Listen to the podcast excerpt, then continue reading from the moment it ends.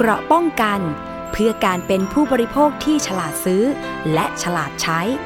ในรายการ ภูมิคุ้มกัน สวัสดีค่ะท่านผู้ฟังคะขอต้อนรับเข้าสู่รายการภูมิคุ้มกันรายการเพื่อผู้บริโภค วันนี้ดำเนินรายการโดยดิฉันศรีวิไลสมทรงนะคะท่านผู้ฟังสามารถติดตามรับฟังและดาวน์โหลดรายการนี้ได้ที่ www.thaipbspodcast.com แอปพลิเคชัน Thai PBS Podcast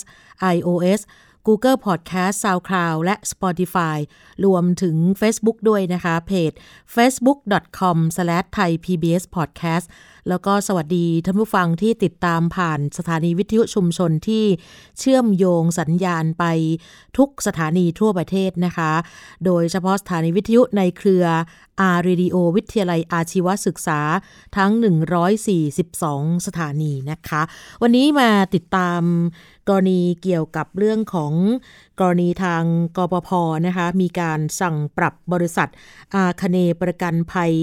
หลังที่มีการประวิงจ่ายค่าสินไหม กับคดีของน้องหญิงนะคะ ในอัตราโทษสูงสุดเป็นเงินถึง1ล้าน8แสน5หมื่น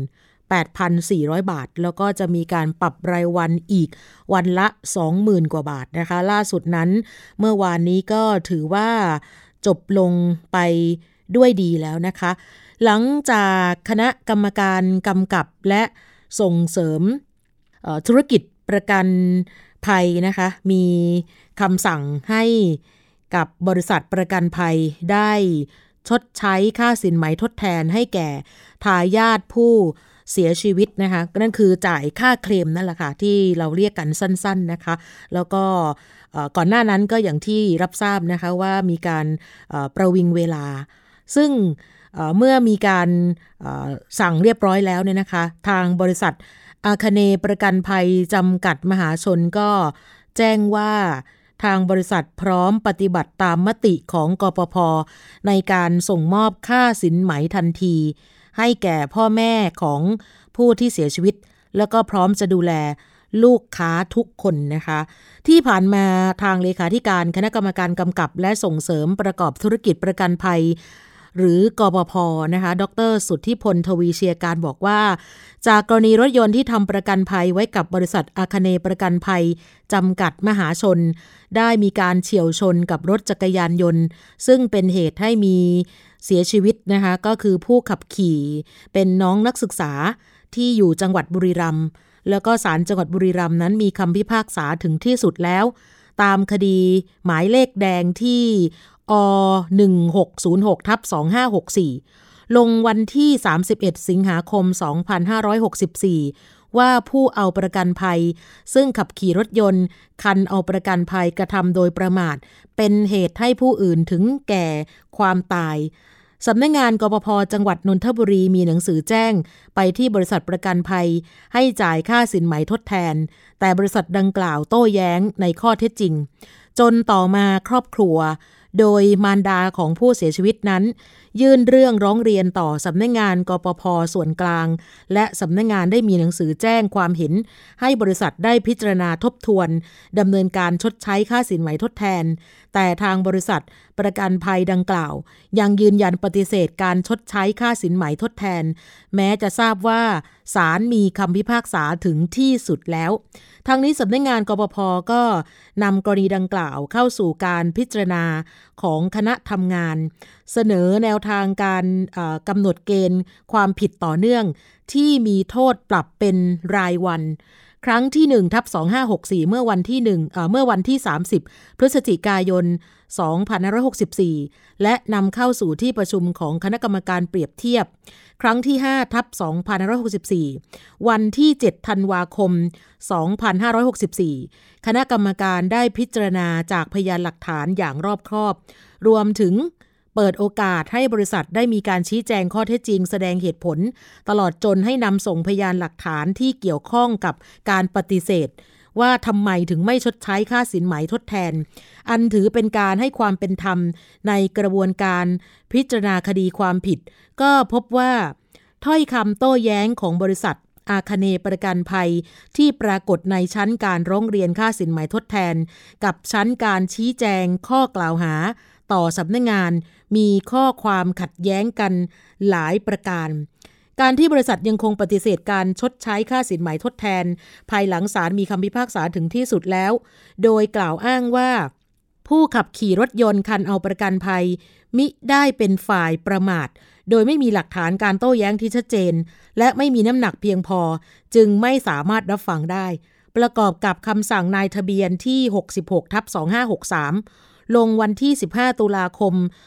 2063 เรื่องให้ชดให้ใช้คู่มือตีความกรมธรรม์ประกันภัยคุ้มครอง ผู้ประสบภัยจากรถ คู่มือตีความกรมธรรม์ประกันภัยรถยนต์ หมวดการคุ้มครองความรับผิดชอบต่อบุคคลภายนอกกำหนดให้บริษัทมีหน้าที่ต้องชดใช้ค่าสินไหมทดแทน เพื่อความสูญเสีย หรือความเสียหายอย่างใดต่อบุคคลภายนอก เมื่อผู้เอาประกันภัยเกิดความรับผิดชอบตามกฎหมาย ดังนั้นเมื่อศาลมีคำพิพากษาถึงที่สุดว่า ผู้ขับขี่รถยนต์ คันเอาประกันภัยมีความผิดฐานกระทำโดยประมาท จนเป็นเหตุให้ผู้ถึงอื่นผู้อื่นถึงแก่ความตาย โดยไม่ปรากฏข้อเท็จจริงว่าผู้ตายมีส่วนประมาทแต่อย่างใดบริษัทอาคเนประกันภัย จำกัดมหาชน ในฐานะผู้รับประกันภัยค้ำจุน จึงมีหน้าที่ต้องชดใช้ค่าสินไหมทดแทน ให้แก่ทายาทผู้เสียชีวิต ทั้งนี้ในพระราชบัญญัติประกันวินาศภัย ปีพุทธศักราช 2535 และที่แก้ไขเพิ่มเติม มีเจตนารมณ์ในการรักษาเสถียรภาพธุรกิจประกันของไทยให้มีความมั่นคง ซึ่ง ต้องตั้งอยู่บนความเชื่อมั่นของประชาชน โดยเรื่องร้องเรียนนี้มีประเด็นความขัดแย้งระหว่าง บริษัทประกันภัยกับผู้เอาประกันภัยที่บริษัทไม่อาจชี้ชัด หรือว่าพิสูจน์ให้ชัดแจ้งได้ทำให้ผู้ได้รับผลกระทบจากการปฏิเสธการชดใช้ค่าสินไหมทดแทนของบริษัท ซึ่งเป็นผู้สูญเสียไม่ได้รับการเยียวยาจากความขัดแย้งที่บริษัทหยิบยกขึ้นมา ทั้งๆทที่กระบวนการยุติธรรม ทางอาญามีคำตัดสิน บนข้อเท็จจริงอันเป็นที่สุดแล้ว เช่นนี้ก็ย่อมจะกระทบต่อความเชื่อมั่นของสาธารณชนต่อธุรกิจประกันวินาศภัย ในภาพรวมอย่างหลีกเลี่ยงไม่ได้ การกระทำของบริษัทประกันภัยจึงเป็นการจงใจฝ่าฝืน ข้อตกลง แห่งสัญญาประกันภัย หรือ ข้อกำหนด หรือว่ากฎเกณฑ์ใด ๆ ที่มีความชัดเจนให้บริษัทมีหน้าที่ต้องชดใช้ค่าสินไหมทดแทนให้แก่ผู้เอาประกันภัย อันเป็นความผิดฐานประวิงการจ่ายค่าสินไหมทดแทนตามมาตรา 36 อันมีบทกำหนดโทษตามมาตรา 88 แห่งพระราชบัญญัติประกันวินาศภัย ปีพุทธศักราช2535 และที่แก้ไขเพิ่มเติม ทางคณะกรรมการเปรียบเทียบก็เลยมีมติว่าให้เปรียบเทียบปรับบริษัทอาคเนประกันภัยจำกัดมหาชน ในอัตราโทษสูงสุดเป็นเงินทั้งสิ้น1ล้าน858,400 บาท แล้วก็ปรับรายวันอีกวันละ 2,200 บาท จนกว่าจะมีการชดใช้ค่าสินใหม่ทดแทน ให้แก่ทายาทผู้เสียชีวิตนะคะ ในความผิดเรื่อง เกี่ยวกับการประวิงการจ่ายค่าสินไหมทดแทน เป็นโทษปรับทางอาญา เรื่องนี้เนี่ยสำนักงงานกปพก็ดำเนินการด้วยนะคะ ก็ทำด้วยความรอบคอบโดย มีการรับฟังพยานหลักฐานต่างๆ เพื่อให้เกิดความเป็นธรรมต่อทุกฝ่าย พร้อมกับส่งทีมลงพื้นที่ที่เกิดเหตุ แล้วก็ไปตรวจสอบพยานหลักฐานอย่างครบถ้วน เพื่อให้เกิดความเป็นธรรมแก่ทุกฝ่าย แล้วก็เพื่อให้การคุ้มครองสิทธิประโยชน์ของผู้เอาประกันภัยเป็นไปอย่างถูกต้อง แล้วก็เป็นธรรมด้วยนะคะ ซึ่งออย่างที่บอกนะคะว่าแม้กว่าจะจบลงด้วยดีนะคะก็ต้องใช้เวลาค่อนข้างนานนะซึ่งพ่อแม่ของน้องหญิงที่เสียชีวิตนะคะก็ รอรับความช่วยเหลือหรือว่ารอสำหรับการส่งมอบค่าสินไหมนะคะ แล้วก็ล่าสุดอย่างที่บอกว่าจบลงด้วยดีก็คือว่าทางบริษัทอาคเนประกันภัยจำกัดหมาชนแจ้งว่าบริษัทพร้อมแล้ว จะปฏิบัติตามมติของกปพซึ่งบอกว่า มิได้มีเจตนาไม่สุจริตแต่อย่างใดบริษัทขอขอบคุณและขอน้อมรับทุกคำแนะนำคำติชมจากทุกภาคส่วน เพื่อนำมาพัฒนาการดำเนินงานบริการ ต่อไปนะคะหลายคนบอกว่าโอ้โหถ้าจ่ายตั้งแต่ตอนแรกก็จบแล้วนะสำหรับในเรื่องนี้นะคะ เพราะฉะนั้นเนี่ยก็ ถึงขั้นต้องมีการ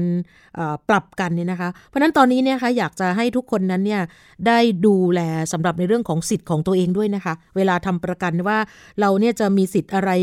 บ้างนะคะสำหรับเรื่องของประกัน ขอให้ทุกท่านนั้นเนี่ยคะถ้ามีประกันไม่ว่าจะเป็นประกันชีวิตประกันภัยรถยนต์หรือว่าประกันภัยแบบไหนก็ตามนะคะ ขอให้ไปดูรายละเอียดนะคะ อ่านกรมธรรม์ให้ละเอียดสักนิดหนึ่งก็ได้นะคะว่า มีความครอบคลุมถึงไหน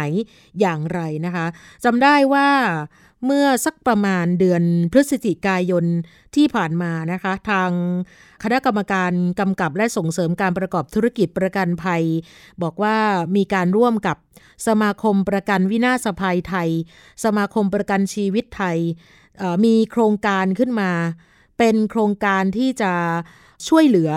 ในการปลดล็อกประกันภัยไร้ขีดจำกัดเพื่อประชาชน หมายความว่าต่อไปนี้จะมีแอปพลิเคชันแอปเดียวนะคะ ชื่อว่าแอปกรมธรรม์ของฉันนะก็เป็นการเปิดตัวโครงการว่าให้ทุกคนนั้นเนี่ยมีความรอบรู้ ว่าเราซื้อกรมธรรม์อะไรมาก็ตามเนี่ยนะคะ มันจะมีสิทธิประโยชน์อะไรบ้าง อะไรที่เราควรจะได้ประมาณนี้นะคะ เพื่อให้ประชาชนและผู้เอาประกันภัยทุกท่านได้เข้าถึงข้อมูลของกรมธรรม์ตัวเองโดยง่าย สะดวกรวดเร็ว แล้วก็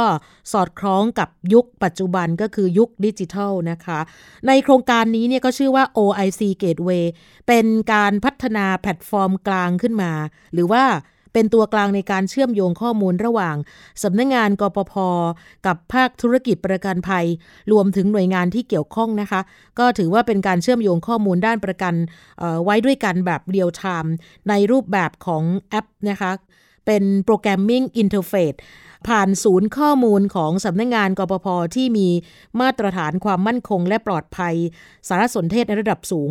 เป็นการออกแบบแล้วก็ดำเนินการที่สอดคล้องกับข้อกฎหมายต่างๆนะคะ อาทิเช่น พระราชบัญญัติคุ้มครองข้อมูลส่วนบุคคลเหล่านี้เป็นต้น ซึ่ง ก่อให้เกิดประโยชน์ในหลายด้านด้วยกันนะคะ ทั้งต่อประชาชนเอง บริษัทประกันภัยเอง แล้วก็มีการบูรณาการความร่วมมือกับภาคธุรกิจประกันภัยในการออกแบบ แล้วก็พัฒนา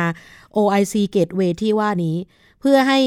ทำหน้าที่เสมือนกับเป็นทางด่วน เชื่อมโยงข้อมูลระหว่างสำนักงงานกปพ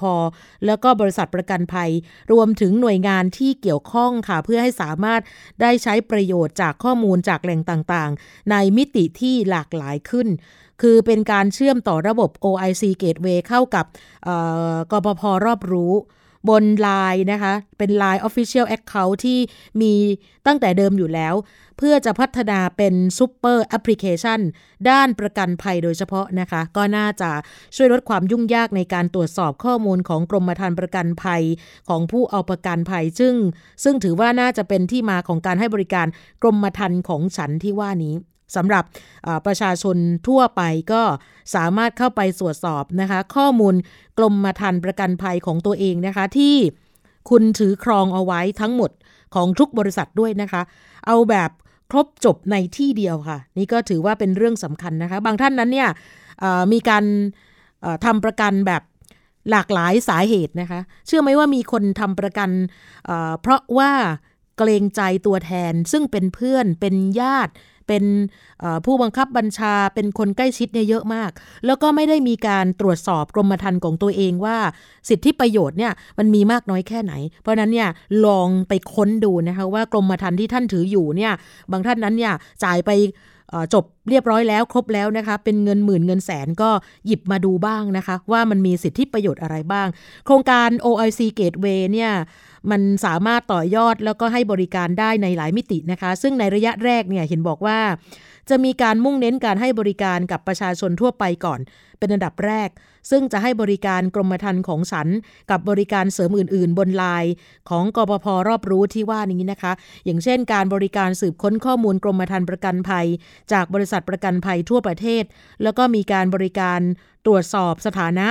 ใบอนุญาตของตัวแทนด้วยนะคะ ตัวแทนประกันภัยหรือว่านายหน้าประกันเนี่ยเขาจะบริการตรวจสอบว่ามีอยู่จริงหรือเปล่า แล้วก็จะดูตำแหน่งที่ตั้งของสำนักงงานอของกปพทั้งส่วนกลางส่วนภูมิภาคว่าอยู่ที่จุดไหนยังไงบ้าง แล้วก็มีการตรวจสอบสำหรับในเรื่องของ สำนักงงานใหญ่ของบริษัทประกันภัยแต่ละบริษัท โดยเฉพาะเบอร์โทรศัพท์ส่วนกลางที่สามารถโทรศัพท์ติดต่อได้ง่าย แม้ว่าขณะนี้หลาย ๆ บริษัทประกันภัยนะคะเขาจะมีการพัฒนาช่องทางหรือว่ามีแอปให้กับผู้เอาประกันสามารถตรวจสอบข้อมูลกรมธรรม์ของตัวเอง ที่มีกับบริษัทได้ แต่ในทางปฏิบัติเนี่ยผู้เอาประกันภัยต้องมีการตรวจสอบทีละบริษัท ทำให้เกิดความยุ่งยากแล้วก็เสียเวลา ดังนั้นการให้บริการกรมธรรม์ของฉัน ก็น่าจะช่วยให้ประชาชนนะคะ ผู้บริโภคสามารถตรวจสอบข้อมูลกรมธรรม์ของตัวเองที่ถือครองทั้งหมดทุกบริษัท ครบจบในที่เดียว แล้วก็เป็นการเพิ่มช่องทางให้ประชาชนคนไทยสามารถเข้าถึงข้อมูลด้านประกันภัยได้ง่าย แล้วก็สะดวกยิ่งขึ้นนะคะ น่าจะตอบโจทย์สำหรับผู้เอาประกันในยุคดิจิทัลไลฟ์สไตล์ อันนี้ระยะแรกนะคะ ระยะที่2เนี่ยเห็นบอกว่ากำลังอยู่ระหว่างขยายขอบเขต การให้บริการเพิ่มเติมขึ้นมาอีก ด้วยการพัฒนาระบบให้บริการข้อมูลแก่ภาคธุรกิจ แล้วก็ยกระดับการป้องกันและคุ้มครองข้อมูลส่วนบุคคล เพื่อส่งเสริมนวัตกรรมด้านประกันภัยควบคู่กันไปกับความปลอดภัยในการเก็บรักษาข้อมูล ส่วนบุคคลของผู้เอาประกัน อันนี้ก็ถือว่า ดีมากๆนะคะ แต่ว่าหลายคนก็อาจจะยังไม่มั่นใจว่าข้อมูลมันจะรั่วไหม หรือว่าอย่างไรนะคะ เพราะว่าหลาย ๆ ครั้งเนี่ยมีการโทรศัพท์มาจาก call center ที่ไหนก็ไม่ทราบ มีการส่ง SMS มารบกวนอย่างเงี้ยคะ่ะหรือว่ามีการล่อลวงล่อล่อหลอกให้ไปกู้เงินหรือว่าอะไรก็ตามนะคะในการทำธุรกรรม แต่ถ้ามีการตรวจสอบทุกอย่างแบบนี้ รู้หมดทุกกรมธรรม์ที่มีอยู่แค่คลิกเดียวก็น่าจะเป็นประโยชน์มาก ๆ ปัจจุบันนี้นะคะ มันจะมีความหลากหลายของการทำประกัน หลายท่านก็เป็นสมาชิกหรือว่าทำประกันอยู่ แต่บางท่านนั้นเนี่ยอาจจะไม่รู้ว่ามี มันมีทั้งประกันชีวิตนะประกันอุบัติเหตุ ประกันสุขภาพ ประกันโรคร้ายแรง ประกันทรัพย์สิน ประกันรถยนต์ แล้วก็ประกันอักคีภัยนะคะเพราะนั้นก็ใครที่อยากจะเป็นเพื่อนก็ลองแอดไปลองดูนะคะ at oic connect ค่ะ นี่คือ Line ID นะคะะหรือว่าจะไปสแกน QR code นะที่เว็บไซต์ของกพพก็ได้นะคะ ก็เป็นการเชิญชวนสำหรับ Account กพพรอบรู้ที่ว่านี้ แล้วก็ทดสอบ นะคะสำหรับการตรวจสอบข้อมูลกรมธรรม์ประกันภัยของเราดูซิว่ากรมธรรม์ที่เราถืออยู่เนี่ยมันมีอะไรที่แบบไม่ชอบมาพากลบ้างนะคะอันนี้ใช้ฟรีนะคะไม่มีไม่มีเสียตังค์ไม่มีค่าใช้จ่าย เพื่อให้ทุกคนสามารถเข้าถึงข้อมูลกรมธรรม์ของตัวเอง ได้แบบสะดวกรวดเร็วปลอดภัย แล้วก็ง่ายครบจบในที่เดียวอย่างที่บอกนะคะอะก็จะเป็นประโยชน์นะ เพราะว่าคนที่ทำประกันจริง ๆ อย่างที่บอก หลายท่านทำเพราะความเกรงใจ หลายท่านทำเพราะว่าความอึดอัด อยากจะทำไปอย่างนั้นอะไรอย่างเงี้ยนะคะ ทีนี้พอมาเจออย่างกรณีน้องหญิงเนี่ยนะคะโอ้โหกว่าที่พ่อแม่จะได้รับเงินก็ต้องใช้เวลานะสำหรับเรื่องของคดีนี้นะคะ แต่ว่าสุดท้ายก็จบลงไปด้วยดีนะคะนี่ซึ่งก็ก็ขอให้แต่ละบริษัทนะคะประกันนั้นเนี่ยนะคะต้องมีความรับผิดชอบด้วยเนาะคือถ้าเผื่อว่าเจอกรณีแบบนี้เนี่ยนะคะขอให้เอาคดีเนี้ย เป็นบรรทัดฐานเป็นตัวอย่างนะคะ ว่าจริง ๆ แล้วเนี่ยนะคะจะยังไงก็ตามนะคะ เมื่อศาลสั่งแล้วเนี่ยก็น่าจะเป็นที่สุดแล้วนะแต่ว่าสุดท้ายแล้วเนี่ยนะคะ มีการประวิงการจ่ายค่าสินไหมกัน จนทางคณะกรรมการจากกบพต้องมีการออกมาเปรียบเทียบปรับนะคะ ถึงจะมีการจบลงด้วยดีนะคะ อีกเรื่องหนึ่งวันนี้ค่ะที่มีความคืบหน้า อันเนื่องมาจากว่าล่าสุด คณะกรรมการนโยบายเศรษฐกิจระหว่างประเทศ หรือว่ากนอสมีการพิจารณาให้ความเห็นชอบ เพื่อให้รัฐบาลเข้าร่วมความตกลง CPTPP เห็นบอกว่าจะมีการเสนอต่อที่ประชุมคณะรัฐมนตรีในวันที่ 14 ธันวาคมที่จะถึงนี้ ขณะที่ยังไม่มีการร่างกรอบการเจรจาแต่อย่างใดนะคะ ความตกลงที่ครอบคลุม และก้าวหน้าสำหรับหุ้นส่วนทางเศรษฐกิจภาคพื้นแปซิฟิก หรือว่า CPTPP นั้นเนี่ย ถือว่าเป็นความตกลงการค้าเสรีที่ครอบคลุมทั้งในเรื่องของการค้า การบริการ การลงทุน เพื่อสร้างมาตรฐานและกฎระเบียบร่วมกันระหว่างประเทศสมาชิก ทั้งในเเรื่องประเด็นความคุ้มครองทรัพย์สินทางปัญญา มาตรฐานแรงงาน กฎหมายสิ่งแวดล้อม การจัดซื้อจัดจ้างภาครัฐ รวมถึงกลไกแก้ไขข้อพิพาทระหว่างรัฐบาลกับนักลงทุนต่างชาตินะคะ แต่ทว่าผลจากการศึกษาของคณะทำงาน จากหน่วยงานและองค์กรหลายภาคส่วนเนี่ยพบว่าภายใต้กฎกติกาของ CPTPP จะนำมาซึ่งผลกระทบร้ายแรงต่อประเทศไทย และประชาชนในแทบทุกมิติ ทั้งในด้านการแพทย์ การสาธารณสุข ภาคการเกษตร สิทธิผู้บริโภค ตลอดจนเกิดการผูกขาดของเอกชนรายใหญ่ มีสิบเรื่องที่ต้องรู้ถ้าเผื่อว่าประเทศไทยจะเข้าร่วม CPTPP ให้ได้ แล้วก็เป็นเหตุผลว่าทำไมจึงต้องมีการยับยั้งในการเข้าร่วมความตกลงการค้าเสรีครั้งนี้นะคะ วันนี้ในเรื่องของทางกนสอเองก็ก็มีการพิจารณาไป แต่ว่า มีคนหลายคนให้ความสนใจว่า เอ๊ะถ้าไม่เข้าเนี่ยมันจะเป็นอย่างไร หรือถ้าเข้านี่นะคะ จะเป็นแบบไหนอย่างไรนะคะ ถ้าคนไทยจะเข้าร่วมเนี่ยต้องต้องออต้องเรียนรู้อะไรบ้างอันนี้เป็นสิ่งที่น่าสนใจมากๆนะคะ เพราะว่าจากรายงานของคณะกรรมการวิสามันพิจารณา ศึกษาผลกระทบ จากการเข้าร่วม CPTPP ของสภาผู้แทนราษฎร พบว่าถ้าหากประเทศไทยเข้าร่วม เป็นสมาชิกภาคี CPTPP เนี่ยอาจจะส่งผลกระทบทางด้านการแพทย์ ด้านสาธารณสุข เกษตรกร ผู้บริโภค และอาจจะสร้างความขัดแย้งในสังคมได้ ซึ่งขณะนี้กำลังอยู่ระหว่างการตัดสินใจของรัฐบาลว่าจะร่วมเป็นสมาชิกหรือไม่ แล้วก็ล่าสุดนะคะ ในงานสัมมนา หอการค้าทั่วประเทศ เมื่อ ช่วงเดือนพฤศจิกายน นายกรัฐมนตรีพลเอกประยุทธ์จันโอชาไปกล่าวในงานนี้ แม้ว่า CPTPP จะมีข้อเสีย แต่ก็มีข้อดีด้วยเช่นกัน ดังนั้นท่านพูดอย่างนี้ ไทยจะหาโอกาสเจรจาให้ในความตกลง CPTPP แต่ว่าขณะที่คณะกรรมการนโยบายเศรษฐกิจระหว่างประเทศ หรือว่ากนสเนี่ยมีการประชุมเรื่องนี้นะคะในวันที่ 8 ธันวาคมที่ผ่านมา เพื่อเสนอให้ที่ประชุมครม วันที่ 14 ธันวาคมพิจารณายื่นเรื่องแสดงเจตจำนงเข้าร่วมแล้ว ทีนี้ถ้าเข้าร่วมแล้วเนี่ยนะคะ มันจะเกิดอะไรขึ้นนะคะ ก็ไปดูกันค่ะ ก็บอกว่าข้อเสนอของสภาเภสัชกรรมต่อ คณะกรรมการนโยบายเศรษฐกิจระหว่างประเทศหรือกอนศเมื่อเดือนมีนาคม 2564 พบว่า การเข้าร่วม CPTPP จะเกิดผลกระทบไม่น้อยกว่า 420,000 ล้านบาท ภายในระยะเวลา 30 ปี มูลค่าของอุตสาหกรรมผลิตยาในประเทศจะลดลงสูงสุดถึง 1 0 0 0 0แสนล้านบาท ค่าใช้จ่ายด้านยาที่เพิ่มขึ้น ก็จะส่งผลกระทบโดยตรงต่องบประมาณของรัฐ ในการจัดบริการด้านสาธารณสุข โดยเฉพาะค่าใช้จ่ายด้านยาในระบบหลักประกันสุขภาพแห่งชาตินะคะ นี่คือคร่าวๆที่มีการคาดการจากงานวิจัยของคณะบดีคณะเภสัชศาสตร์จุฬาลงกรณ์มหาวิทยาลัย ที่พบว่าอุตสาหกรรมการผลิตยา มีแนวโน้ม ลดลงต้องพึ่งพาการนำเข้ายาสูงขึ้น ก็เลยทำให้ราคายาสูงขึ้นนั่นเองนะคะ แล้วก็ที่สำคัญก็คือบอกว่า ในส่วนของการเข้าร่วมความตกลงครั้งนี้ จะมีผลต่อการตัดสินใจของรัฐบาล ในการประกาศใช้มาตรการต่างๆ เพื่อพิทักษ์และคุ้มครองสุขภาพของประชาชน เพราะว่า อาจจะถูกภาคเอกชนฟ้องร้อง รัฐผ่านอนุญาโตตุลาการ ให้ชดใช้ค่าเสียหาย และยกเลิกมาตรการดังกล่าว แม้ว่าการออกมาตรการหรือว่านโยบายดังกล่าวจะเป็นไปเพื่อประโยชน์สาธารณะ อย่างเช่น การประกาศใช้สิทธิตามสิทธิบัตรยาโดยรัฐหรือว่า CL เพื่อนำเข้าหรือผลิตยา โดยไม่ถือว่าละเมิดสิทธิบัตร และให้ค่าชดเชยพอสมควรเป็นการตอบแทน รวมถึงการกำหนดข้อความคำเตือนบนบรรจุพันบุรีและเครื่องดื่มแอลกอฮอล์หรือว่าการกำหนดให้มีการศึกษาผลกระทบ ด้านสุขภาพและสิ่งแวดล้อมของโครงการขนาดใหญ่ แล้วก็ยังจะมีเรื่องออสิทธิของเกษตรกรด้วยนะคะ ว่า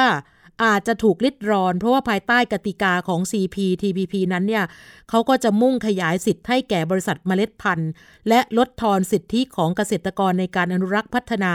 และใช้ประโยชน์จากพันธุ์พืช ก็ จะเป็นการขัดแย้งกับเจตนารมณ์ในอนุสัญญาว่าด้วยความหลากหลายทางชีวภาพ เกษตรกรอาจจะต้องซื้อเมล็ดพันธุ์พืชใหม่แพงขึ้น เพราะว่างานศึกษาที่ได้รับการสนับสนุนจากทางสำนักงงานคณะกรรมการสุขภาพแห่งชาติเนี่ยระบุเลยว่า หากมีการบังคับใช้กฎหมายตามแนวทาง UPOV 1991 อย่างเข้มงวด ราคาเมล็ดพันธุ์พืชที่เกษตรกรต้องจ่ายอาจสูงขึ้นตั้งแต่ 2 ถึง 6 เท่า แล้วแต่ชนิดของเมล็ดพันธุ์ หรือการเก็บรักษาพันธุ์พืชใหม่ของเกษตรกรที่ซื้อมา เพื่อจะนำไปปลูกในฤดูกาลต่อไป ต่อไปนี้อาจจะกลายเป็นสิ่งผิดกฎหมาย แล้วเกษตรกรอาจจะถูกฟ้องร้องเรียกค่าเสียหายได้ นอกเหนือจากนี้ผู้ประกอบการที่ส่งออกผลผลิต และผลิตภัณฑ์ที่เกี่ยวข้องก็จะได้รับผลกระทบต่อเนื่องไปด้วยนะคะ แล้วก็อีกข้อหนึ่งที่ควรรู้ ถ้า ยังเข้าร่วม CPTPP ก็คือว่า ภายใต้เงื่อนไขของเขาว่าด้วยการคุ้มครองสิทธินักปรับปรุงพันธุ์พืช จะเอื้อประโยชน์ให้กับบริษัทเมล็ดพันธุ์ขนาดใหญ่ แต่กีดการนักปรับปรุงพันธุ์พืชรายย่อย ทั้งขยายการคุ้มครองไปถึงผลิตผลและผลิตภัณฑ์ แล้วก็ขยายการคุ้มครองไปยังสายพันธุ์ย่อยสายพันธุ์ที่กลายพันธุ์ สายพันธุ์พ่อแม่ของพันธุ์ลูกผสมทำให้บริษัทเมล็ดพันธุ์เข้ามาผูกขาด สายพันธุ์พืชส่วนใหญ่ในที่สุดไม่ว่าจะเป็น พันธุ์พื้นบ้านหรือพันธุ์พืชที่หน่วยงานของรัฐพัฒนาขึ้นค่ะ แล้วก็ที่สำคัญก็คือว่าเขาบอกว่าอาจจะเกิดความเสียหายต่อพันธุ์พืชสมุนไพรและภูมิปัญญาท้องถิ่นด้านสุขภาพอย่างใหญ่หลวงด้วย เพราะอะไร เพราะว่าพืชพันธุ์ที่บริษัทเอกชนได้สิทธิครอบครองไปนั้นเนี่ยจะเข้าข่ายการผูกขาด และทำลายวิถีชีวิต และสิทธิดั้งเดิมของบรรพชนที่เคยปลูกไว้ ให้ลูกหลาน ใช้เป็นอาหารและยา หรือใช้ประกอบสัมมาอาชีพต้องสูญสลายไป รวมถึงการวิจัยและพัฒนาต่อยอดจากสูนไพรให้เป็นยาในรูปแบบต่างๆนะคะ นี่คือส่วนหนึ่งนะคะว่าเอ๊เราจะ จะเสียหรือจะได้กันแน่เนี่ยสำหรับในเรื่องของการที่จะเข้าร่วม CPTPP ครั้งนี้นะคะ หนึ่งในนั้นเนี่ยน่ากลัวก็คือว่า เอ๊ะเดี๋ยวเกษตรกรจะกลายเป็นอาชญากรหรือเปล่า ตรงนี้เนี่ยต้องมีการพิจารณา แบบใหม่แล้วนะคะ แล้วก็คิดไอดีด้วยนะคะ แล้วที่สำคัญคือก็บอกว่า เอ๊ะเป็นการเอื้อให้ทุนใหญ่ผูกขาดเกินไปหรือไม่ สมุนไพรเสี่ยงที่จะสูญพันธุ์หรือเปล่า แล้วก็อีกอันหนึ่งนะคะ คือเรื่องของเกี่ยวกับผู้ประกอบการที่ผลิตสินค้าไม่ได้มาตรฐานจะได้รับประโยชน์ เพราะว่าอะไร มันจะมีเงื่อนไขว่า ไม่ต้องให้สำนักงงานคณะกรรมการอาหารและยาหรืออยระบุเลขที่จดแจ้งบนฉลากทำให้หน่วยงานของรัฐและผู้บริโภคจะเป็นฝ่ายเสียเปรียบ เพราะขาดเครื่องมือเชื่อมโยง และอ้างอิงข้อมูล ระหว่างระบบทะเบียนผลิตภัณฑ์ และการนำเข้าส่งออก รวมถึงการตรวจสอบความถูกต้องของผลิตภัณฑ์ในท้องตลาด แล้วก็ที่สำคัญในความตกลง CP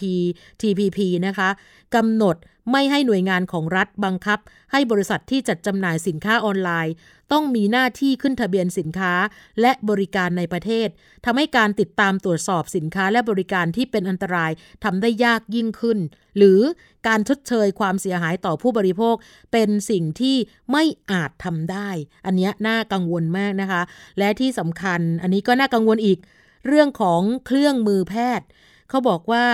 ถ้าดูตามพรบเครื่องมือแพทย์ปี 2551 หมวด 6 การควบคุมเครื่องมือแพทย์ สินค้าประเภทที่ใช้แล้ว หรือผ่านกระบวนการผลิตซ้ำเรียกว่าสินค้ามือสองแล้วกัน เป็นสินค้าที่ไทยไม่อนุญาตให้นำเข้า แต่ถ้าเกิดไทยเข้าร่วม CPTPP เนี่ย ก็จะบังคับให้ไทยต้องแก้กฎหมาย และเปิดรับเครื่องมือแพทย์ที่ใช้แล้ว หรือผ่านกระบวนการผลิตซ้ำซึ่งก็จะทำให้เกิดผลเสียตามมา นี่แหละค่ะ อันนี้เขาบอกว่ารัฐจะถูกบังคับให้ต้องแก้ไขกฎหมาย และเปิดรับเครื่องมือแพทย์ที่ใช้แล้ว โดยไม่ได้ประโยชน์จากภาษีนำเข้าส่งออก สุดท้ายก็จะส่งผลต่อผู้ป่วย ซึ่งได้รับการวินิจฉัยและรักษาโรคผิดพลาด หรือไม่ได้มาตรฐานก็เป็นไปได้ค่ะ ยังมีเรื่องของอาหาร GMO ว่าผู้บริโภคจะเสี่ยงด้วยตรงนี้นะคะ แล้วก็ยังจะมีเรื่องของประเทศไทย ดูแล้วเนี่ยยังไม่น่าจะมีความพร้อม เพราะว่ารัฐธรรมนูญฉบับปี 2560 นั้นเนี่ยมีช่องโหว่เอื้อให้รัฐบาลมีอำนาจทำหนังสือสัญญาระหว่างประเทศได้ โดยขาดการตรวจสอบจากฝ่ายนิติบัญญัติ แล้วก็ตัดการมีส่วนร่วมของประชาชน ดังนั้นเนี่ยในข้อเสนอของบทความฉบับนี้บอกว่า ก็น่าจะควรศึกษาเปรียบเทียบผลกระทบที่จะเกิดขึ้น แล้วก็รีบเปิดเผยให้สาธารณชนรับทราบด้วยความโปร่งใสได้ไหมเนี่ยค่ะ ทั้งหมดทั้งมวลก็คือว่าดูแล้วเรายังไม่มีความพร้อมในการเข้าร่วม CPTPP แล้วก็มีข้อเสียเปรียบจากเงื่อนไข ความตกลงการค้าเสรีดังกล่าวในหลายประเด็น ก็น่าจะต้องศึกษาวิจัยเปรียบเทียบผลกระทบก่อนได้ไหมทั้งด้านบวกด้านลบ แล้วก็เปิดเผยผลการศึกษาต่อสาธารณชนอย่างโปร่งใส สมมุติถ้ามีผลกระทบด้านลบมากกว่าด้านดี รัฐบาลต้องมีมติ หยุดการเข้าร่วมเจรจาความตกลง CPTPP ต่อไปค่ะ อันนี้ก็น่าสนใจนะสำหรับในเรื่องนี้นะคะ ขอให้ทุกคนติดตามสำหรับการประชุมคณะรัฐมนตรีในวันที่ 14 ธันวาคมที่จะถึงนี้นะคะ ซึ่งถ้าเผื่อว่ากนสหรือคณะกรรมการนโยบายเศรษฐกิจระหว่างประเทศนั้นเนี่ยมีการเสนอเข้าสู่ที่ประชุมครมจริง ในขณะที่ยังไม่มีการร่างกรอบเจรจาแต่อย่างใดเนี่ยก็อะไรจะเกิดขึ้นนะคะ ซึ่งบทความนี้ก็ใช้คำว่า ถ้าไทยดันทุรังเข้าร่วม TPP นะคะที่เราต้องรู้สำหรับประชาชนนะคะ ทางรายการก็เลยนำมาฝากว่ามันจะนำมาซึ่งผลกระทบร้ายแรงต่อประเทศ แล้วก็ประชาชนในมิติไหนบ้าง อย่างที่บอกไปทั้งด้านการแพทย์ ด้านการเกษตร สิทธิผู้บริโภค สาธารณสุข ตลอดจนเกิดการผูกขาดของนายทุนภาคเอกชนรายใหญ่ด้วยค่ะ เราจะพักกันสักครู่นะคะ เดี๋ยวกลับมาในช่วงหน้ากันต่อค่ะ เกราะป้องกัน เพื่อการเป็นผู้บริโภคที่ฉลาดซื้อ และฉลาดใช้ ในรายการ ภูมิคุ้มกัน แค่ฟังความคิดก็ดังขึ้น เต็มอิ่มทั้งความรู้และความสนุกกับไทย PBS Podcast อาหารเนี่ยมันจะมีสัญญะทางการเมืองเนี่ยซ่อนอยู่ มีเจ้าหญิงแสนสวยพระองค์หนึ่งถูกสาบให้เป็นโรคซึมเศร้าคำนี้มันมีความหมายมากคำว่า winter of something เนี่ยฤดูหนาวของอะไรก็ตามเนี่ยมันจะมีเหตุการณ์ในประวัติศาสตร์ที่มันจะถูกใช้คำว่า winter เนี่ยตลอดเวลา ทางการจีนออกมาเปิดเผยนะคะว่าประชาชนที่เป็นผู้ใหญ่ประมาณครึ่งหนึ่งของทั้งประเทศมีน้ำหนักเกินแล้วก็เป็นโรคอ้วน ตอบโจทย์ทุกไลฟ์สไตล์ตั้งแต่มีโควิดเนี่ย Apple สร้างสรรค์ฟีเจอร์เพื่อให้มันสอดคล้องกับโควิดเลย ผมจะนำมาเล่าใน EP นี้เนี่ย คือเกี่ยวกับค่ายกักกันอัลชวิกในประเทศโปแลนด์ ฟังได้ทุกที่ทุกเวลาทุกช่องทาง ค้นหาคำว่าไทย PBS Podcast หรือที่เว็บไซต์ www.thaipbspodcast.com อัปเดตสถานการณ์รอบโลก ประเทศจีนนี่เราทราบกันดีนะคะว่าเป็นประเทศที่จะมีปัญหาเรื่องความสมดุลของประชากร คนที่ ได้รับความสนใจจากวิกฤตในครั้งนี้ก็คือนายกรัฐมนตรีนิวซีแลนด์เรื่องราวสีสันจากต่างแดน ก็มีช่อง YouTube เป็นของตัวเองใช้ชื่อว่าครัวคุณยาย รายชื่อของคุณหมอพยาบาล แล้วก็นักวิทยาศาสตร์จำนวนไม่น้อยอยู่ในรายชื่อผู้ทรงอิทธิพลนะ รัฐบาลของไต้หวันเนี่ยกำลังพิจารณา เพื่อเปิดการท่องเที่ยวครั้งใหม่ หน้าต่างโลก โดยทีมข่าวต่างประเทศไทย PBS ทุกวันจันทร์ถึงศุกร์ 12นาฬิกา ทางไทย PBS Radio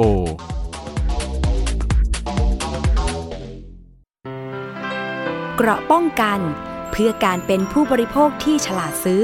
และฉลาดใช้ ในรายการ ภูมิคุ้มกัน กลับมาอีกช่วงหนึ่งของรายการภูมิคุ้มกันนะคะ ไปดูกล่องสุ่มกันสักนิดหนึ่งนะคะ เพราะว่าขณะนี้กำลังเป็นที่นิยมในช่องทางออนไลน์มากนะคะ ซึ่งล่าสุดนั้นทางสคบค่ะ ท่านรองเลขาธิการสำนักงงานคณะกรรมการคุ้มครองผู้บริโภค คุณสุวิทย์วิจิตโสภาบอกว่าขณะนี้ทางคณะกรรมการว่าด้วยการโฆษณาของสคบกำลังเตรียมพิจารณาการออกกฎกระทรวง เพื่อควบคุมการโฆษณา ในการขายกล่องสุ่มปริศนา ซึ่งปัจจุบันกำลังได้รับความนินิยมอย่างแพร่หลายในช่องทางออนไลน์ แล้วก็มักจะมีการใช้บุคคลที่มีชื่อเสียงทั้งเน็ตไอดอลยูทูบเบอร์หรือว่าจะเป็นศิลปินดารานักร้องมารีวิว และโฆษณาเชิญชวน ให้ผู้บริโภคมีความสนใจจนหลงเชื่อ แล้วก็ซื้อสินค้ากัน ซึ่งการออกกฎหมายฉบับนี้เนี่ยจะมีการกำหนดหลักเกณฑ์วิธีการ แล้วก็เงื่อนไขต่างๆ ให้ชัดเจน เพื่อเป็นการช่วยคุ้มครองผู้บริโภค ให้ได้รับความเป็นธรรมนะคะ ในมุมของสคบเนี่ยเขามองว่าปัญหาสำคัญสำหรับการโฆษณาหรือว่าการขายกล่องสุ่มเนี่ยตอนนี้มี 2 ประเด็นหลัก โดยประเด็นแรกนะคะ อาจจะเข้าข่ายความผิดตามพรบว่าด้วยการพนันที่ดูแลโดยกรมการปกครอง กระทรวงมหาดไทย หากไม่ได้ทำการขออนุญาตอย่างถูกต้อง หรือว่าไม่ผ่านการตรวจสอบ ส่วนประเด็นที่ 2 เกี่ยวกับผู้บริโภคโดยตรง เพราะว่าการระบุข้อมูลในกล่องว่ามีเพียงประเภทสินค้า เช่น เครื่องสำอางหรือว่าของใช้อื่นๆ โดยไม่ได้มีการระบุรายละเอียดสำคัญของสินค้า ทั้งฉลากและราคา อันนี้ก็ถือว่ามีความผิดตามพรบคุ้มครองผู้บริโภค เกี่ยวกับสิทธิขั้นพื้นฐานของผู้บริโภค ว่าต้องได้รับข้อมูลข่าวสาร รวมทั้งคำพรรณนาของสินค้าที่ถูกต้องครบถ้วน เพื่อให้ผู้บริโภคได้เห็นสินค้าได้อย่างชัดเจนว่ามีความจำเป็นก่อนตัดสินใจซื้อ ซึ่ง ตามสิทธิ์ของผู้บริโภคขั้นพื้นฐานนะคะ เราต้องรู้ว่าสินค้านั้นเนี่ยมีอะไรก่อน แล้วค่อยตัดสินใจซื้อ แต่ว่าการเอาของมาใส่ในกล่อง โดยไม่มีข้อมูล เป็นกล่องสุ่มบางทีผู้โฆษณาสินค้าก็อาจจะบอกว่ากล่องนี้เอาโทรศัพท์ iPhone มาเป็นสิ่งจูงใจ โดยมีกล่องสุ่ม 400ถึง500 กล่อง แต่มี iPhone แค่กล่องเดียวอย่างนี้ก็ถือว่าไม่ถูกต้อง เพราะฉะนั้นในการพิจารณากฎหมายมาควบคุมนั้นเนี่ย ทางสคบมองว่า จะมีการพิจารณาข้อมูลรายละเอียดให้ครบถ้วน ไม่ให้ผู้บริโภคถูกเอาเปรียบ และได้รับความเป็นธรรม พร้อมทั้งจะมีการขยายผลไปถึงการดูแล เกี่ยวกับการเสนอขายสินค้าในรูปแบบไลฟ์สด การรีวิว ควรจะต้องมีการทำกรอบให้ชัดเจนให้กับผู้บริโภคไม่ถูกหลอกลวง แล้วก็เท่าทันกับยุคดิจิทัลด้วยนะคะ จริง ๆ แล้วในช่วงที่ผ่านมาสคบบอกว่า เคยเตือนผู้บริโภคไปแล้วนะคะ ว่าอย่าหลงเชื่อการโฆษณาขายกล่องสุ่มปริศนา เพราะเห็นว่าการนำสินค้าดังกล่าวมาขายกับผู้บริโภคในลักษณะแบบนี้ จะทำให้ผู้บริโภคอาจไม่ได้รับสินค้า หรือได้รับสินค้าที่มีมูลค่าต่ำกว่าเงินที่จ่ายไปก็ได้ ซึ่งการกระทำดังกล่าวอาจจะเข้าข่ายความผิดทางอาญาฐานช่อโกงด้วย ก็ขอเตือนท่านผู้ฟังนะคะ ผู้ปกครองทุกท่านรับทราบ ถ้าเห็นบุตรหลานของตัวเองมีการซื้อกล่องสุ่ม ก็ต้องแจ้งเตือนให้ระวัง เพราะว่าอาจทำให้เสียเงินโดยใช่เหตุ อย่างในกรณีล่าสุดมีการขายกล่องสุ่มราคาเป็นหลักแสน แล้วก็มียอดขายเป็นหลักร้อยล้าน ในช่วงเวลาแค่ไม่กี่นาที อาจจะนำไปสู่การลอกเลียนแบบจนทำให้เกิดปัญหาขึ้นได้ในอนาคตค่ะ ช่วงนี้เราจะไปช่วงคิดก่อนเชื่อกับอาจารย์ ดรแก้วกังสดานอัมภัยนะคะ อาจารย์จะพูดถึงเรื่องของการกินหมูดิบนะคะ เพราะว่าหลายท่านนั้นเนี่ยอาจจะยังไม่ทราบหรือว่าทราบแล้วแต่ว่าเอ๊ะคงไม่เป็นอะไรมั้งนะคะ มันจะมีเชื้อโรคหรือว่ามีเชื้ออะไรที่เป็นอันตรายต่อชีวิตหรือไม่ไปติดตามค่ะ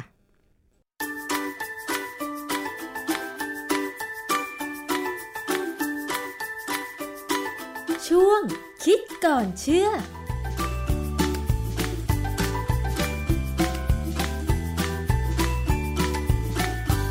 พบกันในช่วงคิดก่อนเชื่อกับดรแก้วกังสดานนภัยนักพิษวิทยากับดิฉันชนาทิพไพรพงศ์นะคะ วันนี้มาคุยกันเรื่องของเนื้อหมูค่ะ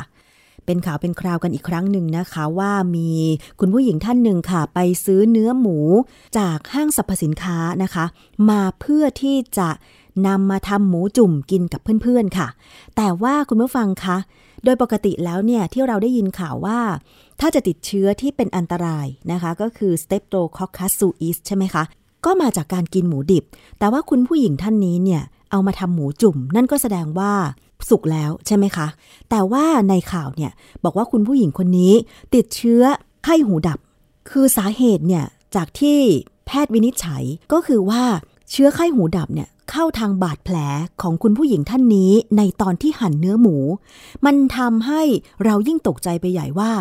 มีแผลเล็กๆที่มือเนี่ย แล้วหั่นหมูดิบที่มีเชื้อไข้หูดับเนี่ย มันทำให้เราติดเชื้อจนถึงขั้นเสียชีวิตได้อย่างไร เพราะฉะนั้นเรามาเจาะลึกกันเรื่องนี้ค่ะ อาจารย์คะ เรื่องนี้เป็นเรื่องที่น่าตกใจมากเลยค่ะว่า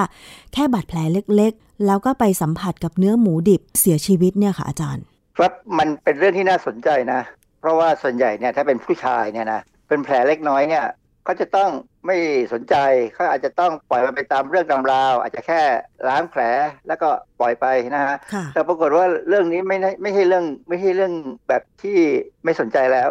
คือผมเคยมีประสบการณ์ถูกหนามกุหลาบเนี่ยเกี่ยวค่ะเดินไปเนี่ยกุหลาบเนี่ยมันมันเป็นไม้เลื้อยใช่ไหมผมไปโดนเกี่ยวที่ทงข้อศอกนิดเดียวแต่ผมก็เฉยๆไม่มีอะไรค่ะปรากฏว่ามันเริ่มติดเชื้อจนถึงวันหนึ่งเนี่ยมันออกสีม่วง แสดงว่ามันติดเชื้อหนักแล้วผมก็ ไม่เจ็บมากเท่าไหร่นะแค่แค่คันๆจะเป็นสีม่วง ค่ะ พอดีก็มีเด็กที่ทำงานเนี่ยเขาบอกเอ๊ะสีอย่างนี้ไม่น่าไว้ใจนะ อือฮึเลยพาผมไปโรงพยาบาลศูนย์การแพทย์กาญจนาพิเศษกของมหามหาวิทยาลัยมหิดลเนี่ย ค่ะ หมอก็มองมองๆแล้วหมอก็บอกเออไม่เป็นไรเขาก็สะกิดสะกิดเอาหนองออกนะฮะมันก็ก็บีบหนองออกมาได้ พอสมควร แต่ว่า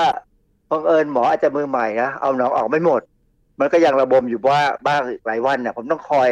สะกิดเอามันออกอีก นะฮะจนมันแห้ง แต่ปัจจุบันเนี่ยก็ยังมีความรู้สึกแปลกๆอยู่ที่บริเวณนั้นนะนะแต่ก็ไม่ถึงก็มีปัญหาอะไร ผมก็คอยดูอยู่นะฮะแสดงให้เห็นว่าอะไรที่หนามกุหลาบเนี่ยคงมีเชื้อแบคทีเรียที่ทำให้เกิดเนื้อเน่าเหมือนกันนะฮะเพราะฉะนั้นเนี่ยเรื่องของแผลเล็กๆน้อยๆที่มือเนี่ย เลยทำให้พอกรณีของหมูที่ผู้หญิงคนนี้เขาไปพะไปหั่นเนี่ยทำให้ผมรู้สึกว่าเออ บางทีผมก็มีแผลที่มือ เพราะว่าบางทีเราก็ไปตัดต้นไม้นะฮะแล้วก็มีแผลก็ล้างแล้วก็ตอนหลังนี้ผมจะทายาทายาทาทิงเจอร์นะ เป็นประจค่ะำนะฮะไม่มีปัญหา อาจารย์คะ ซึ่งตามข่าวเนี่ยบอกว่าผู้หญิงคนนี้มีแผลที่มือแต่ว่าไม่ได้บอกว่าขนาดเท่าไหร่ แต่ว่าการสัมผัสกับเนื้อหมูหรือเชื้อโรค มันสามารถเข้าไปทางบาดแผลได้ยังไง เพราะว่าก่อนหน้านี้เนี่ยการติดเชื้อ Streptococcus suis หรือไข้หูดับเนี่ยมันไม่เคยมีข่าวมาก่อนว่า ติดทางบาดแผลได้นอกจากการกินเนื้อดิบๆนะคะอาจารย์ มันไม่เคยมีข่าว เพราะว่า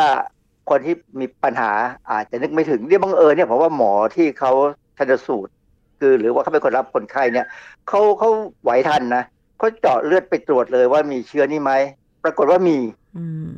ซึ่งถ้าถ้าเป็นคนทั่วไปหรือเป็นโรงพยาบาลอื่นๆบางทีก็อาจจะเออตายแล้วก็ตายเลยก็ได้นะ ก็ถือว่าติดเชื้อในเลือดใช่ไหมค่ะคนติดเชื้อในเลือดตายเนี่ยวันวันๆไม่รู้กี่คนนะฮะทีนี้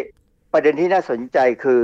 เขาบอกว่าหมูเนี่ยมาจากห้าง ซึ่งห้างนี่ก็บอกว่ารับหมูแช่แข็งมาจากสี่บริษัท เป็นหมูที่มีโรงงานได้รับรองมาตรฐาน เก็บในห้องควบคุมอุณหภูมิ มีการตรวจมาตรฐานอย่างสม่ำเสมอ แสดงว่าอะไร แสดงว่ามาตรฐานมันยังไม่ถึงระดับที่จะปลอดภัยไหม เพราะว่าเออเนื้อหมูเนี่ยบางครั้งเนี่ยพอเราซื้อมาแล้ว เราจะเห็นว่ามีน้ำเลือด ใช่นึกออกไหมฮะค่ะเพราะว่าหมูส่วนใหญ่เขาก็จะแค่แช่แข็งใช่แช่แข็งก่อนถ้าเป็นห้างเนี่ยนะค่ะแล้วเขาก็ขนออกมาวางกองให้เราเลือกตัก ก็มีน้ำเลือดออกมานะฮะทีนี้เรื่องของ Streptococcus suis เนี่ยเป็นเรื่องที่เราไม่ค่อยได้สนใจนะ ผมก็ไม่ค่อยได้จำได้เลยไม่เคยเรียนมาอือฮึนะ เคยแต่มาอ่านเอง เคยเจอบ้างเล็กๆน้อยๆก็ไม่สนใจมากนัก แต่ปรากฏว่ามันเป็นเชื้อที่พบเป็นปกติในต่อมทอนซิลของหมูเกือบทุกตัวค่ะแต่ไม่ก่อโรคคือหมูเนี่ยเป็นแค่พาหะ ยกเว้นถ้าหมูนั้นเกิดอ่อนแอขึ้นมาเครียด หรือว่ามีเป็นโรคอะไรที่ไปทำให้ภูมิคุ้มกันต่ำลงเนี่ยค่ะอาการถึงจะเกิดขึ้น แล้วหมูก็อาจจะตายอืมถ้าหมูตายแบบนี้ต้องทิ้งหรือต้องเผาอือฮึนะฮะ ไม่แน่ใจว่าหมูที่เขาเอามาขายเนี่ยเขาอาจจะตรวจไม่ดี คือมันจะอาจจะมีอาการไม่มากนัก ก่อนที่จะถูกส่งลงฆ่าใช่ไหมค่ะก็อาจจะเชื้อนี่ก็เลยไปอยู่ตามเลือดแล้วเข้าเลือดแล้ว ไม่ได้อยู่ที่ต่อมทอนซิลอย่างเดียวค่ะนะฮะอาจารย์คะที่อาจารย์บอกว่าเชื้อ Streptococcus suis หรือไข้หูดับเนี่ยมันพบในต่อมทอนซิลของหมูเกือบทุกตัว ที่ผ่านมาที่บางทีเราไม่ทราบข่าว หรือว่าเรากินปรุงสุกมันก็เลยฆ่าเชื้อไป แต่ว่าที่ผ่านมาเนี่ยมันเคยมีข่าวว่า ชาวบ้านที่มักจะนิยม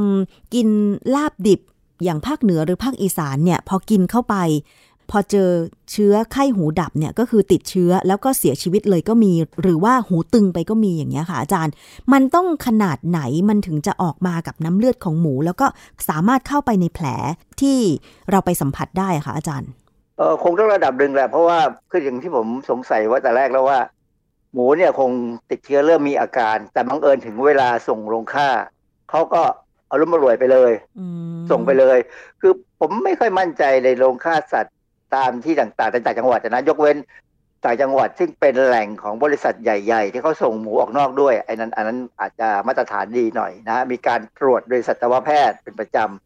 แต่ว่าถ้าเป็นหมูของชาวบ้านเนี่ยบางทีที่ส่งโรงฆ่าสัตว์เนี่ยก็อาจจะไม่ถึงกับตรวจเท่าไหร่นะฮะความจริงเชื้อ Streptococcus suis เนี่ยนะก็มีมีการระบาดทั่วโลกนี่มานานพอสมควรแล้วนะ ตั้งแต่ประมาณปี 2511 ค่ะ 2511 นี่ก็ 4-50 ปีมาแล้วนะ มีครั้งแรกเนี่ยที่เขาพบเนี่ยที่เดนมาร์กทำให้เกิดเยื่อหุ้มสมองอักเสบสองราย แล้วก็ติดเชื้อในกระแสเลือดอีกหนึ่งรายนะแล้วก็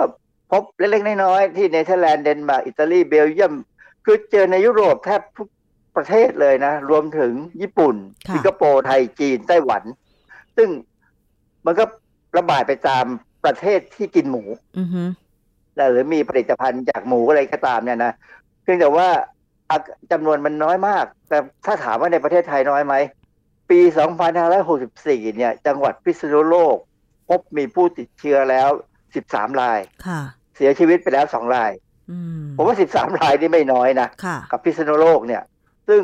ถ้าเราไปดูจังหวัดอื่นพอดี ผมยังไม่ได้ไปดูจังหวัดอื่นนะนะว่าเป็นยังไงบ้าง ก็เลยมองว่าเอออาจจะต้องสักวันหนึ่งต้องลองลองนั่งดูจริง ๆ ที่ว่าเป็นยังไงค่ะ ปกติเนี่ยเกษตรกรเนี่ย เวลาเขาเลี้ยงหมูเนี่ยเขาก็ใช้วิธีเอายาปฏิชีวนะ ผสมไปในอาหารสัตว์ เป็นแบบค็อกเทล เพื่อป้องกันเหรอมีคะอาจารบ็อ กย์ซิเพื่อป้องกันตั้งแต่ลูกหมูเลยอือฮึนะให้ลูกหมูในช่วงอนุบาลเนี่ยลูกหมูอายุห้าถึงเจ็ดสัปดาห์เนี่ยกินค็อกเทลตัวนี้กินอาหารสัตว์ที่มีค็อกเทลของยาเนี่ยนะซึ่งเป็น amoxicillin เป็น ampicillin เป็น sulfa trimethoprim แล้วก็เซปไทอะโซน ยาพวกนี้เราไม่ค่อยรู้จักหรอกนะฮะ แต่ว่าโรงงานผลิตอาหารสัตว์เนี่ยเขาสามารถจะใส่ได้ตามที่ผู้ซื้ออาหารเนี่ยค่ะสั่ง จะเอายังไงก็ได้เขาก็ทำได้อ๋อเออจริง ๆ เนี่ย ในทางวิชาสัตวบาลเนี่ยนะผมไม่รู้ว่าปัจจุบันนี้เขาเป็นอะไรอย่างนะแต่ที่ที่ได้ยินมาก่อนเนี่ยเขาคิดว่ายาปฏิชีวนะเนี่ยเขาไม่เรียกอย่างนี้เขาเรียกว่าเป็น growth promoter คือสารส่งเสริมการเจริญเติบโตอืมเพราะเขามีความรู้สึกว่าการที่สัตว์ที่เขาเลี้ยงเนี่ย ไม่ติดเชื้อจะเจริญเติบโตได้ดี เพราะฉะนั้นเขาก็ตีความว่ายาปฏิชีวนะเนี่ย เป็น growth promoter ซึ่งความจริงแล้วตอนนี้ผิดกฎหมายค่ะห้ามใส่ แต่ถามว่าไอ้คำว่าผิดกฎหมายในบ้านเราเนี่ยนะบางครั้งเนี่ย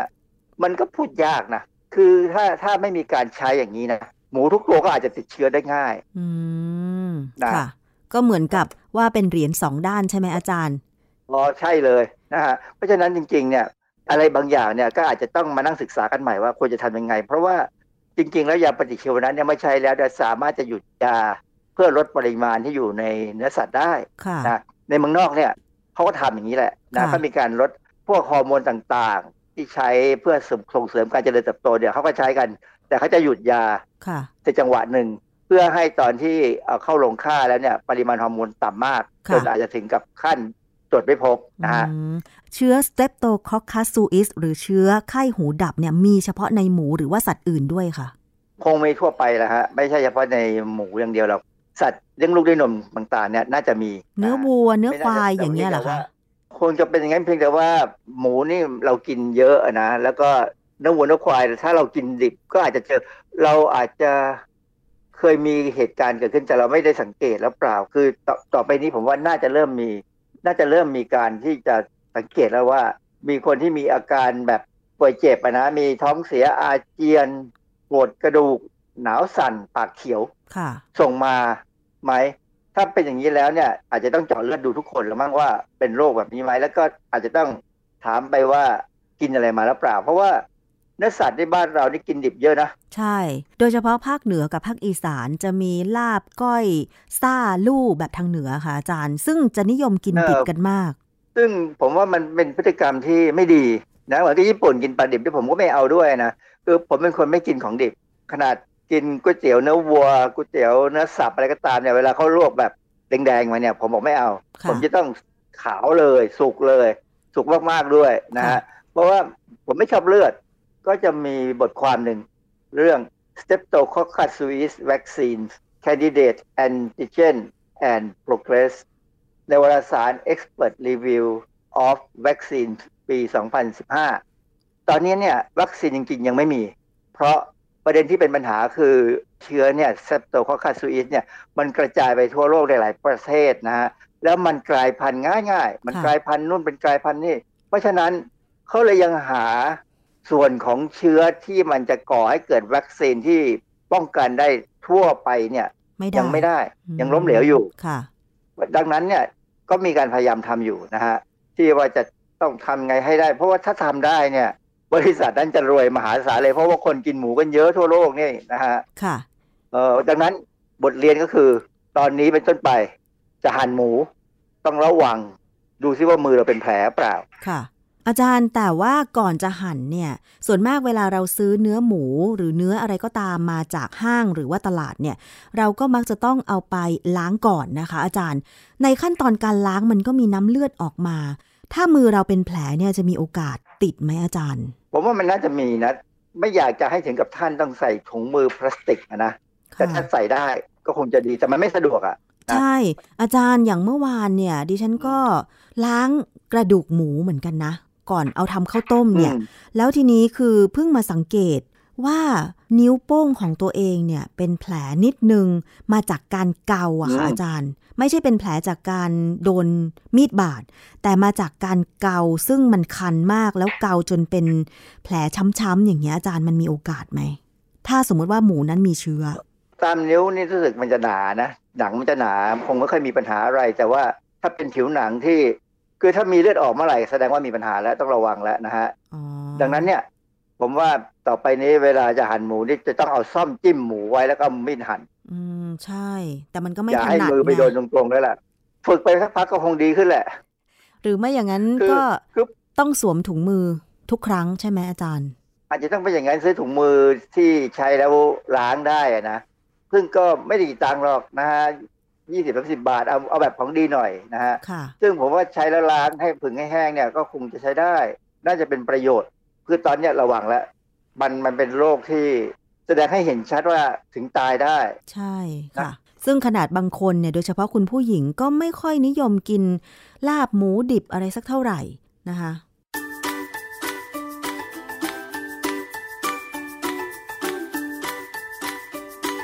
ช่วงคิดก่อนเชื่อ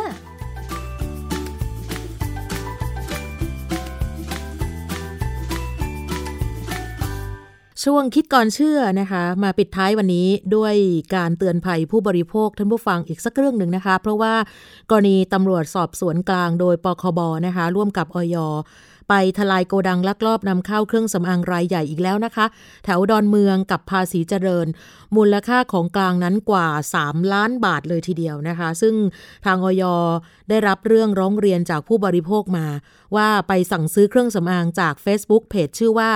ขายส่งเครื่องสำอางครีมบำรุงหน้าและครีมบำรุงผิว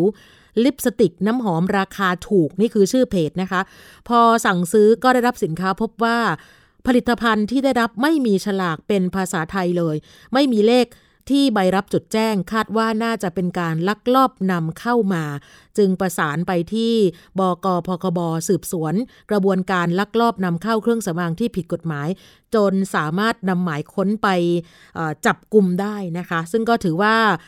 ผิดกฎหมายชัดเจนนะคะ ก็ขอเตือนนะคะสำหรับประชาชนควรจะ